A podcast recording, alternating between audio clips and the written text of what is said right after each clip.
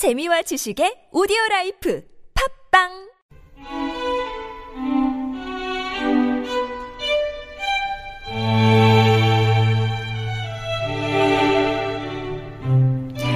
감칠맛 가득한 고전 이야기가 귀와 마음을 사로잡는 시간 유광수 박사의 은밀한 고전 고전 문학자이자 구수한 이야기꾼 연세대학교 학부대학의 유광수 박사님 모셨습니다. 안녕하세요. 안녕하세요. 예, 앞서 이광수 박사님이라고 하셔서 아. 저희 유광수 박사님이십니다라고 말씀드리고요. 아, 우리 이제 앞에서 연애 얘기를 또 잠깐 좀 예. 했는데 아, 연애. 예. 네. 연애하면 전 연애는 편지다라고 생각합니다. 연애 편지 아, 연애는 편지입니다. 글로 글로 아, 그럼요. 이게 그 요즘이 뭐 학생들이나 이 젊으신 분들이 연애를 하시겠지만 네. 글쎄 이제 그 연애의 깊이는 사실은 은근과 기다림이거든요. 아. 거기에 핵심은 편지입니다. 편지를 써야지 이제 맨 처음에 이메일이 나왔을 때 너무 이메일이 문제다 막 요즘 카톡 나오기 전에 막 이메일로 이렇게 서로의 마음을 실시간으로 막 가잖아요. 전화도 막 실시간 할 수 있고 사실 그런 상황이어도 편지로 쓰는 건 굉장히 중요하다. 아. 이게 집 배운 분들한테 너무 죄송하지만 어, 제가 이제 그 저희 편지를 연애할 때 썼는데요. 네. 쓰다 보니까 너무 이제 편지지 사서 예쁜 거 사서 쓰니까 너무 많아지는 거야. 어. 분량이 너무 두꺼운데 뭐 한 20장씩 되는 거예요. 조그맣잖아요. 쓸 게 없고. 그래서 이제 나중에는 어떻게 했냐면 A4 용지를 가져다가 네. 맨 위에서부터 아래까지 그러니까 빽빽이. 빽빽이 쫙 적었어. 어. 그렇게 적어서 한, 한, 한 서너 장 돼요, 그것도. 그런데 이제 A4로 이렇게 써놓으면은 굉장히 볼품이 없거든요. 네. 그래가지고 A4에다가 이제 그림을 그렸어요. 제가 아. 색연필하고 파스텔로 이렇게 매 장마다 그림을 그려서. 이렇게 접어가지고 이제 편지를 보냈습니다. 네. 일주일에 한 두 번, 어느 날은 만나고 돌아와서 아, 그렇게, 집에서 또 근데 쓰고. 그렇게 할 말이 많으세요? 글쎄 말입니다. 글쎄 말입니다. 나중에 보니까 그게 어. 모아놓으니까 와이셔츠 상자로 뭐 한 두 박스 정도 되더라. 그냥 굉장히 많이 썼던 것 같아요. 어. 무슨 얘기를 썼는지는 그때는 진실했습니다. 절대 거짓말 아니고 그때는 진실했으나 지금은 별로 어. 기억이 안 나는 예, 그런 얘기들을 아마 그게 되게 중요하지 않았나 이런 생각이 저는 듭니다. 지금도 아. 음. 편지를 쓰셔야 된다. 편지를 써. 그 옛날은 아무래도 연애 결혼보다는 이렇게 정략적인 그렇죠. 연애 한번 못 해보고 결혼하는 케이스가 더 많았죠. 훨씬 많았죠. 이제 네. 저희 제가 이제 결혼할 때쯤은 조금씩 이제 그 전부터 좀 바뀌었고요. 음. 어, 생각나는 것 중에 한 가지는 그 해외 신혼여행을 간다? 이게 굉장히 특이한 거였습니다. 음. 제가 대학에 다니던 때가 이제 80년대 후반인데 그때까지도 해외여행이 자유화가 아니었거든요. 네. 그래서 해외여행 자체가 어려울 때 그리고 또 지나서 한 90년대 이때쯤은 사실은 해외 신혼여행 간다 그게 아니라 신혼여행은 제주도가 제주도. 최고인 이런 때였기 때문에 그러니까 뭔가 이렇게 좀 이게 세계로 나가고 다이내믹하게 바뀌지 않는 뭔가 그런 때여서 정해주고 그다음에 뭐 이제 어떤 중매하고 너 중매로 하니 연애로 하니 이런 거를 친구들끼리 물어볼 정도였는데 지금은 그런 게 모든 게 다 사라졌죠. 중매 결혼도 굉장히 좋다는 얘기를 제가 언젠가 한번 말씀을 드려야 되는데 네. 그럼 뭐 오늘은 어, 안 말씀드릴. 수는 없고 오늘은 네. 어떤 얘기를? 오늘은 백성을 구휼한 최선비라는 제목입니다. 아, 구휼을 했다는 구휼을 거는 했습니다. 이제 도와줬습니다. 예, 선행을 베풀었다는 그렇습니다. 건데요. 그렇습니다. 자, 최선배 얘기 듣기 전에 미리미리 퀴즈를 드리겠습니다. 오늘 이야기의 주인공 최선비는 맹자를 읽고 읽고 큰 깨달음을 얻었다고 하는데요. 자, 맹자 얘기 중에서 어머니가 그 아들을 가르치기 위해서 세 번 이사를 했다는 게 되게 유명한 일화죠. 이거를 뜻하는 말이 있습니다. 다음 중에 무엇일까요? 1번 맹모 삼천지역 2번 맹모 삼천지식 3번 맹모 삼천지교 자, 정답 아시는 분들은 TBS 앱이나 50원 1호 문자 메시지 또 기본자나 사진은 100원이 되는 우물정 0951번으로 보내주시기 바랍니다. 백성을 구휼한 최선비 얘기 그럼 본격적으로 들어보겠습니다. 네.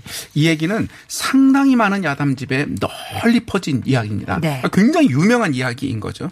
한양에 최씨 선비가 살았습니다.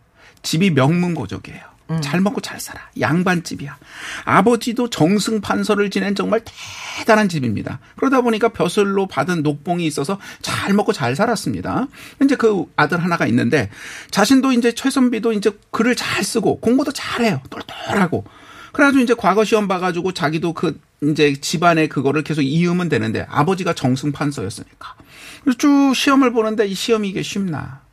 자꾸 떨어지고 떨어지고 떨어지는 거예요. 계속 과거에 떨어지지 못하고 급제하지 못하는 거죠.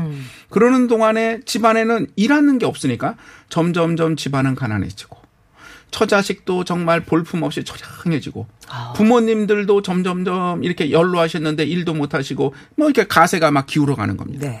옛날 아버지 밑에 다녔던 문화생이나 아버지 벼슬이 있을, 있을 때 다니던 사람들 중에서 고- 배우고 이런 사람들 보니까 하나 둘씩 급제해가지고 점점 다 벼슬 하더니 쑥쑥 올라가는 거예요. 아이고. 자기는 아닌데 음.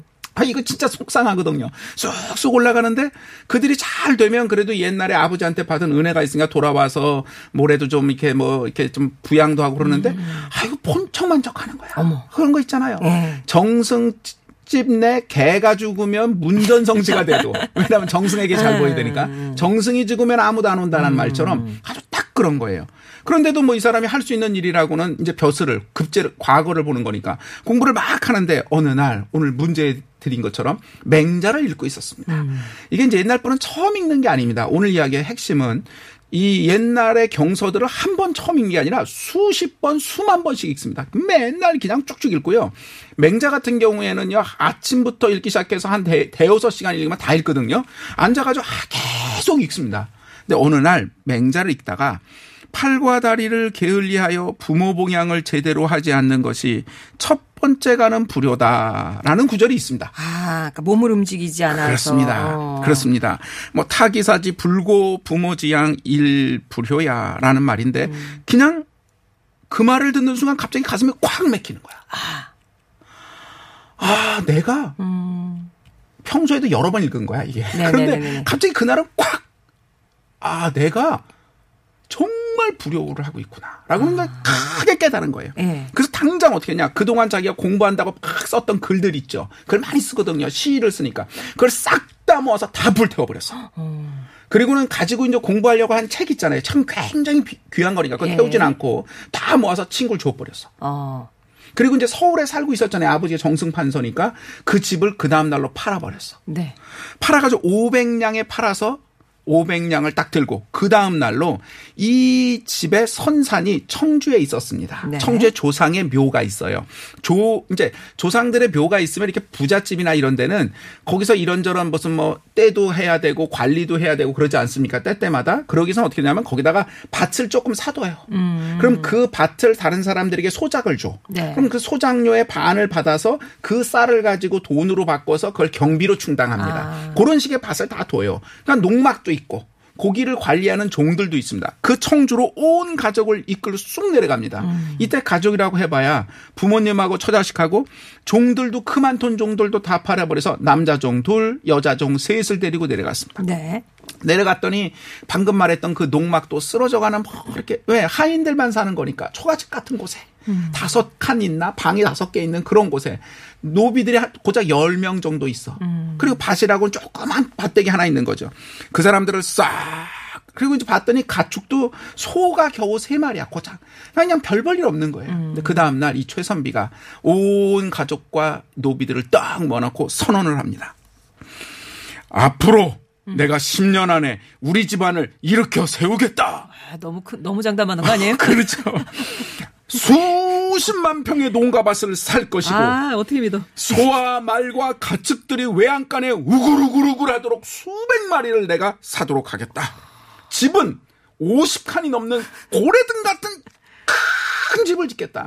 집이 50칸이 된다는 건 어떻게 생각하시면 되냐면 마을을 만드는 겁니다. 그러니까 집 한 칸이 이렇게 있으면 한 채에 두세 칸이 있잖아요. 네. 그런 집을 여기저기 저기 둘50 거니까 와. 큰, 그러니까 거의 마을처럼. 그러니까 안채가 있으면 종들도 살아야 되잖아요. 그 종들이 지내는 방, 어떤 방, 어떤 방에서 그냥 엄청난 대저택을 지금 만들겠다는 거예요. 아니, 이런 소리를 막 하는데 종들이 이러고 있으니 먹을 살 게 없고 벼슬도 못 해가지고 그 위에 있다가 그냥 내려온 양반이 저런 소리해. 그러니까 안 믿어. 그러니까 그러나 이제 뭐 이러고 듣고 있죠. 그 다음에 그러면 너희들이 일하기 위해서 너희들로만 안 되니까 내가 노비들도 100명 이상을 더 사도록 하겠다. 지금은 아니지만 차차 10년 안에. 그러면 하루 동안 우리가 먹고 뭐 먹고 자고 쓰고 해야 되잖아. 입고 쓸 수 있는 돈을 만 전씩을 하루에 생활비로 쓰고 한 달에 수만금을 쓰도록 하겠다. 내가 이것을 하면 너희들에게 백냥씩 상으로 주마. 와. 막 이런 소리를 네. 하는데 다들 아니, 기파고 있었을 것 같은데. 그러나 이제 감히 그러지 못하고 가만히 있어. 네, 네, 네, 네 이러고 있으니 키가 차요. 키가 차. 말도 안 되는 소리죠. 이렇게 부자가 되려고 하면 내 명령을 따라서 열심히 일하면 된다. 내 명령에 따르지 않는 자는 오늘 내 손에 죽고야 말 것이다. 막 이러니 거의 실성한 듯이 보는 거죠. 황당합니다. 그러니까 이제 종들이 말, 말하죠. 누군들 부자로 떵떵거리고 살고 싶지 않겠습니까요? 하지만 재물을 얻을 복이 있어야 재복이 있어야 할 텐데 저희가 그런다는 보장이 있습니까요? 최선비가 화복이라는 것은 스스로 구하기에 달린 것이다. 구하면 얻을 것이다. 뭐가 어려운 것이 있단 말이냐? 내 말대로 따르기만 하거라. 이러는 거야. 이러더니 이거 글밖에 모르는 이 사람이 갑자기 이게 뭐 일어나 그러더니 당장 가져온 500량 있잖아요. 네. 그 서울 집을 팔아온 종잣돈 그걸 가지고 주변이 풍년이 들었으니까 가서 곡식을 사오라고 했습니다. 어. 그래서 500량짜리를 다 해서 곡식을 다 사다가 창고에 쫙 싸놔. 네. 그리고 그 곡식을 먹는 게 아니고 그 다음에 나중을 쓸 수 있게 딱 해놓고 그 다음 날부터 이 사람은 천민들이 있는 배잔방에다가 옷을 입고 논에 나가서 사람들에게 배워서 논일을 하기 시작해요. 아, 직접? 와, 네. 농사가 쉬운 게 아닙니다. 음. 배워가면 종들에게 배워서 농기구를 들고 막 일을 하고 최선비를 어딨나 보면 언제나 또랑에 그 거기 앉아 있어 쉬냐고 일하다가 쉬고 일하다가 음. 아침에 일찍 나가서 일해서 밤늦게까지 일해가지고 돌아오는 거예요. 네. 막 이러는 거죠. 그렇게 이제 모든 그 조그만 밭대기지만 같이 노비들과 열심히 솔선수범 주인이 아니 어떡하겠어요. 열심히 했는데 그의 풍년이 들었네. 음. 그래서 곡식이 많이 나왔어요. 곡식이 많이 나오니까 그다음에 어떻게 했냐. 그 거기 조상들 때문에 써- 있다는 조그만 밭 있다고 그랬잖아요. 네. 오래 경작한 거. 그거를 가서 또 팔아오라는 거야. 어. 그 밭을 또 팔았어. 네. 그래서 그 돈을 가져다가 다시 나머지 곡식을 다 샀어. 아, 그럼 지금 곡식 놔둘 때는 있어요? 아니, 그러니까 그 창고를 대충 만들었겠죠. 어. 그래서 막 곡식을 꽉 네. 해놓은 거야. 그 다음 해가 됐습니다. 근데 그 다음에는 세상에 큰 장마가 들어서 여름에. 아. 그리고 크게 태풍도 오고 너무 해서 곡식 피해가 났어요. 흉년이 들었어요. 그러다 보니까 이제 겨울이 지나 봄이 가까워 되니까 세상에 먹고 먹을 곡식이 별로 없어서 가난한 노인이나 아이들은 굶어 죽는 사람들이 생기고 마을에 이 집은 아니지만 여기저기 조금이라도 힘 있는 사람은 구걸하러 다니고 이 구걸하러 다니, 다니는 사람이 맨날 똑같은 집에만 구걸할 수 없잖아요. 그러니까 요 지- 여기서 구걸하다가 딴 데로 갑니다. 염치가 있으니까. 네, 네. 이게 유랑민이 되는 거고요. 그 유랑민들이 도둑이 되는 겁니다. 사실은 나중에 이렇게 막 가서 그 마을이 굉장히 큰 마을이었는데 한 열에 아홉은 다 비인 거야. 사람들이 없는 거야. 아. 죽기도 하고 엄청난 흉년이 든 거예요. 이때 이 최선비의 노비 중에 한 명이 와서 늙은 노- 노비가 와서 말합니다. 주인님, 좋은 기회입니다요. 저희가 비축한 곡식 있지 않습니까? 그걸 내다 파시지요. 음. 아, 지금 팔면 크게 돈을 벌 거란 말이에요. 그랬더니 주인이 그것이 아니다. 너는 마을로 가서 마을에 계신 어르신들을 모셔오너라. 그랬더니 마을로 가서 마을에 있는 노인분들을 쫙 데려왔습니다. 우리 마을에 굶주려 죽을 지경에 이른 사람이 몇 명이나 됩니까? 라고 물어보니까 그 사람들이 한심하잖아요, 지금. 누군들 죽지 않겠습니까? 전답이 없는 자야. 이래저래 이런 때 힘들지만 전답도 있고 소도 있고 아들 딸도 많아서 일할 수 있지만 그런 집들도 다 얼굴이 누렇게 떠서 죽을 지경입니다요. 아, 큰일이군요. 내게 곡식이 약간 있으니 멀리 모든 것을 다 베풀 수는 없지만 인근 주변에 있는 이웃들이 차마 다 죽는 것은 보지 못하겠소이다.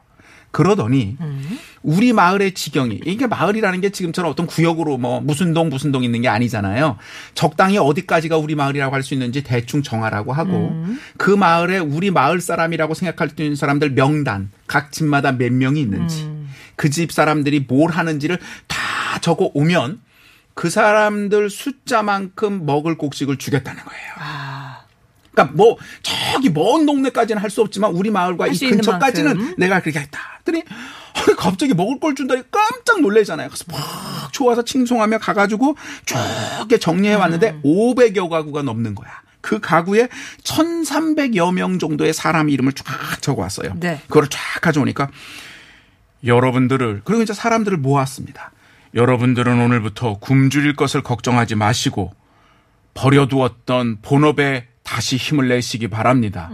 농사하실 분들은 농사를 하시고 가축을 키우실 분들은 다시 가축을 열심히 꼴을 베어 키우시기 바랍니다. 이러면서 정말 매일같이 식구수대로 곡식을 내어주어서 먹고 살게 했어요. 배급처럼. 어, 예. 배고프잖아. 한꺼번에 다 주면 그걸 가지고 음, 또 이렇게 그쵸. 딴 데서 음, 쓸수 있잖아. 그러니까 음. 먹을 매일같이. 어, 예. 매일같이. 그러니까 신경 쓰지 말고 너희는 일할 수 있게 당신의 일을 하라는 거죠. 그런데 이제 이미 가난해가지고 자기 뭐 소나 이런 걸 팔아버린 집 있잖아. 그러니까. 일을 못 하는 아, 거야. 좀만 참을 걸. 어, 그런 사람들을 어떻게 했냐 몰라가지고 자기가 소를 사다 줬어. 이 소로 하라. 아. 그래가지고 사람들이 일하게 하고 그 집에 있는 종들까지 먹을 수 있도록 다 했는데 또 이런 사람도 있거든. 너무 가난해서 다 내년에 써야 될 씨앗. 네. 씨나락이죠. 우리가 씨나락이라고 하는 그, 그 씨앗이 되는 곡식까지 다 먹어버린 사람들이 있어. 그러니 할게 없잖아. 이제 봄에 이 모내기를 해야 되는데 그것도 다 되줬어요. 네. 자, 그래서 모든 사람들이 일을 하게 됐습니다. 그 다음이 또 최선비가 이상한 일을 해. 자, 이제 이 사람은 농사를 질 수가 없잖아요. 작년엔 졌지만 팔아버렸죠. 자기 팔았잖아. 예, 예. 그러더니 갑자기 노비들, 자기 밑에 노비들을 부르더니 내가 작년에는 가물어서 흉년이 들 줄을 알고 농사를 짓지 않았다. 그래서 그 밭을 팔았다고. 아. 그러나 올해는 나도 농사를 지어보련다.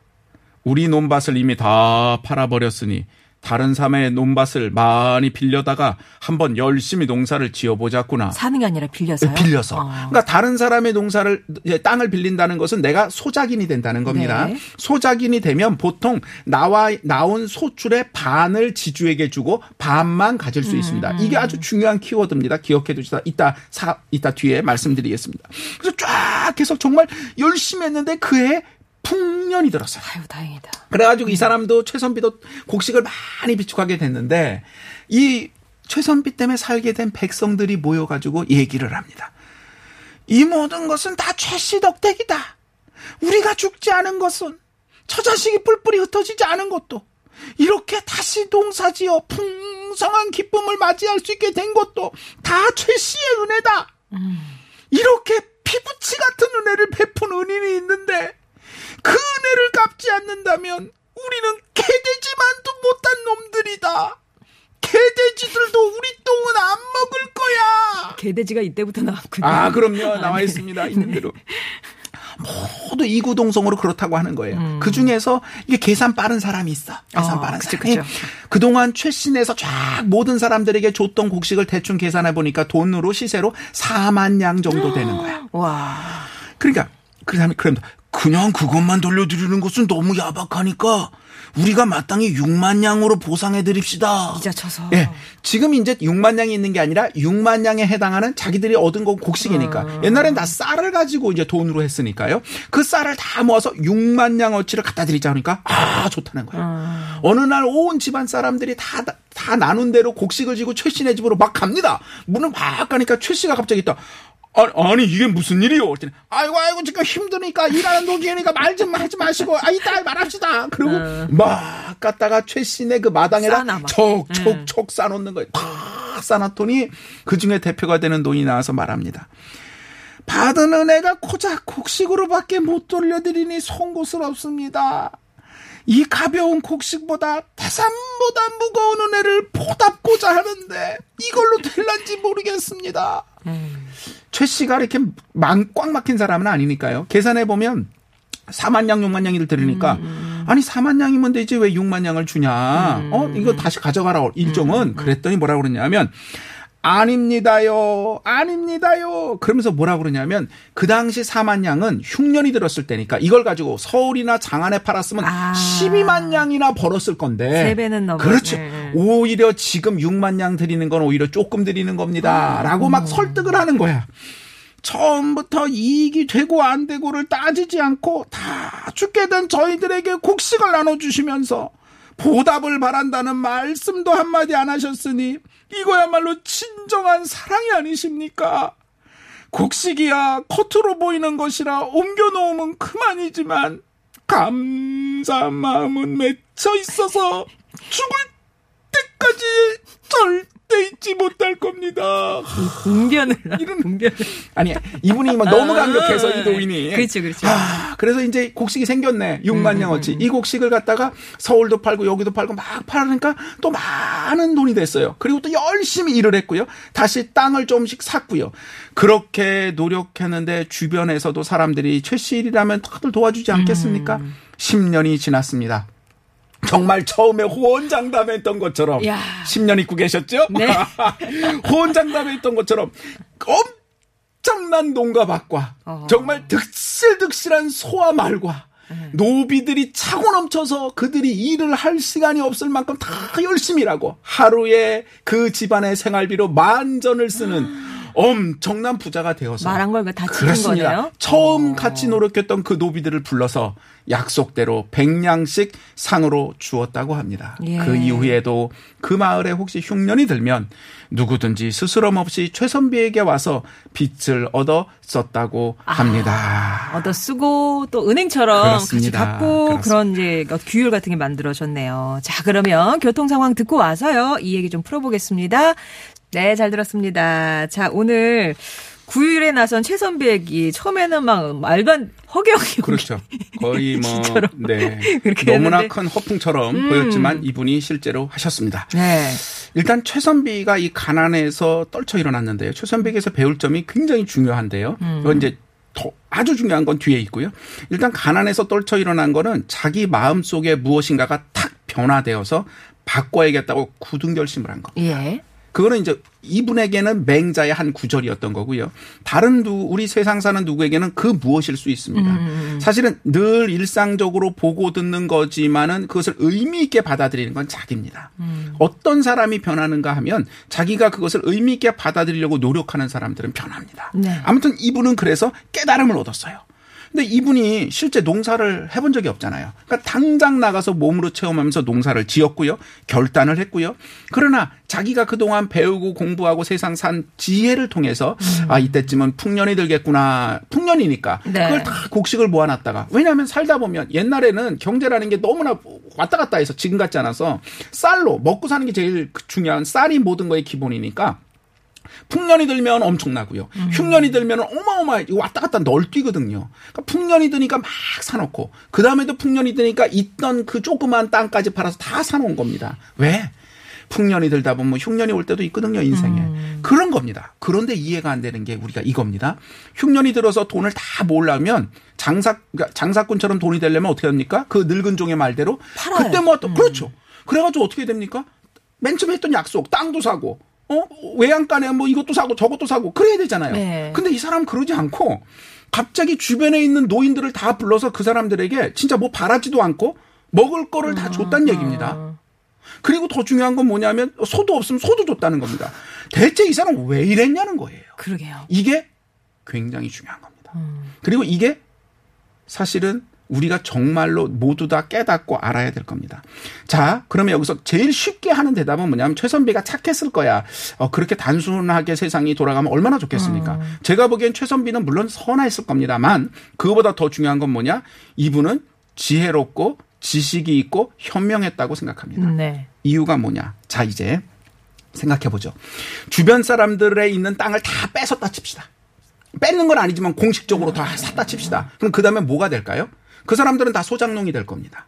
소장농이 돼서 일을 해가지고 그 사람들이 이렇게 저렇게 해서 쌀을 만들어가지고 그 쌀을 가지고 먹고 살아야 되는데, 즉, 다시 말하면 경제적으로 다 폭삭 망해서 하층민이 되는 겁니다. 네. 그렇다면 지금 자신이 가지고 있는 쌀값이 어떻게 될까요? 제가 경제 얘기를 하려고 그러면 좀 복잡할 때 간단히 말하면 쌀값이라는 것이 살만한 사람이 있어야 쌀값이 뛸 거 아니에요. 근데 근본적으로 돈이 없어서 집에 마을에 열 집 중에 한 집 말고 아홉 집이 없으면 사람이 없잖아. 아. 사람이 없는데 1,500명, 1,600명 있던 곳에서 갑자기 100명 남으면 그 100명이 먹을 쌀이 얼마겠어요? 쌀값이 오르겠습니까? 안 오르겠네. 자, 이렇게 복잡하게 최선비가 생각했던 게 아니라 큰 그림에서 간단히 말하면 뭐냐 하면 사람이라는 것은 왜 부자가 되려고 하나요?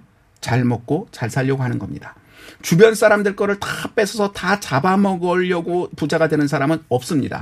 그런데 하다 보면 탐욕이 사람을 잡아먹어서 주변 거를 다 잡아내서 다 먹어버리려고 합니다. 그렇게 모든 거를 다 쓸어다 자기가 다 먹어버리면 어떻게 되느냐? 결국 자기 자신도 먹을 것이 없어 굶주려 죽게 되는 겁니다. 그렇게 다 내다봤다는 거예요. 그렇습니다. 와. 아, 그냥 너무 간단한 건데 요즘 우리들도 자꾸 잊고 있는 겁니다. 생각해 보면 제가 몇 번 말씀드렸는데 예를 들면 엄청난 부자들만 살아남았다 하면 그 부자들이 100명이고 1000명이면 그 사람들이 쓸 수 있는 돈이 엄청나게 많다 하더라도 그들이 쓰는 것보다 10만 명이 똑같이 조금 쓰는 게 훨씬 더 큰 경제 소비를 가져온다는 얘기입니다. 옷을 산다면 부자래도 옷을 몇 벌 입겠습니까 하루에? 가난한 사람이건 무슨 사람이건 옷은 다 입습니다. 근데 그 옷이 천만 명이 입는다면 몇 벌이 팔릴까요? 중요한 건 뭐냐면 잘 되기 위해선 하부 구조가 망하면 같이 망한다는 너무나 당연한 논리인 겁니다. 농사를 지려면 일할 사람이 있어야 되는데 일할 사람이 굶주려 다 죽으면 어떻게 될까요? 최선비는 멀리는 아니지만 내 주변에 굶주리는 사람들을 구휼해야 된다고 생각했습니다. 물론 선하고 착한 마음이었는데 그것에 가장 중요한 건 저분들이 있어야 나도 있다라는 중요한 사실을 깨닫고 알았기 때문인 겁니다. 경쟁은 해야 됩니다. 그러나 동료하고 북돋워서 같이 가야 되는 거지 남을 해코지하고 싹쓸이 해버리면 경쟁하는 것이 아니라 결국 자기 자신도 망하게 되는 길이라는 것을 최선비는 너무나 잘 알고 있었던 것입니다. 요거 하나만 간단하게. 아까 뭐 50% 그게 중요하다고 네. 기억하라고 하셨잖아요. 그건 무슨 의미예요? 자, 지주가 되면은 50%를 그 사람에게 주어야 되는데 지금 주변 사람들이 가난해서 지금 별로 못 살고 있잖아요. 예. 그 사람 걸 가지고 내가 열심히 일해서 내가 그걸 땅을 사버리면 내게 되지만 열심히 일을 해서 50%를 그 땅 주인에게 주면 그 사람도 일정한 부자가 되겠죠. 나는 이미 어느 정도 부자입니다. 남들도 부자가 되어야 나도 같이 부자 될 수 있고 그도 부를 산출해야 이런 식의 경제적인 호응이 점점점 커질 겁니다. 다 죽이고 나만 1등이 되면 나는 1등이 아닌 겁니다. 역시 하부 구조를 튼튼하게 하는 그런 그렇습니다. 방법이었네요. 자, 오늘 마을을 구휼한 최선비 얘기 함께 들으셨습니다. 자, 그럼 미리미리 퀴즈 정답 말씀을 드려야 되는데요. 그 맹자 얘기를 읽고 큰 깨달음을 얻었다고 하는데 맹자의 어머니가 아들을 가르치기 위해 세 번 이사했음을 뜻하는 말 무엇일까요, 교수님? 3번 맹모 삼천 지교입니다. 네, 쉬우셨죠? 맹모 삼천지교. 정답 맞춰 주신 분 가운데 0482번 님, 0033번 님, 1918번 님, 0035번님께 선물 보내드리겠습니다. 교수님 다음 주에도 또 좋은 얘기 기다릴게요. 고맙습니다. 예, 저는 내일 이 시간에 다시 찾아뵙겠습니다. 고맙습니다.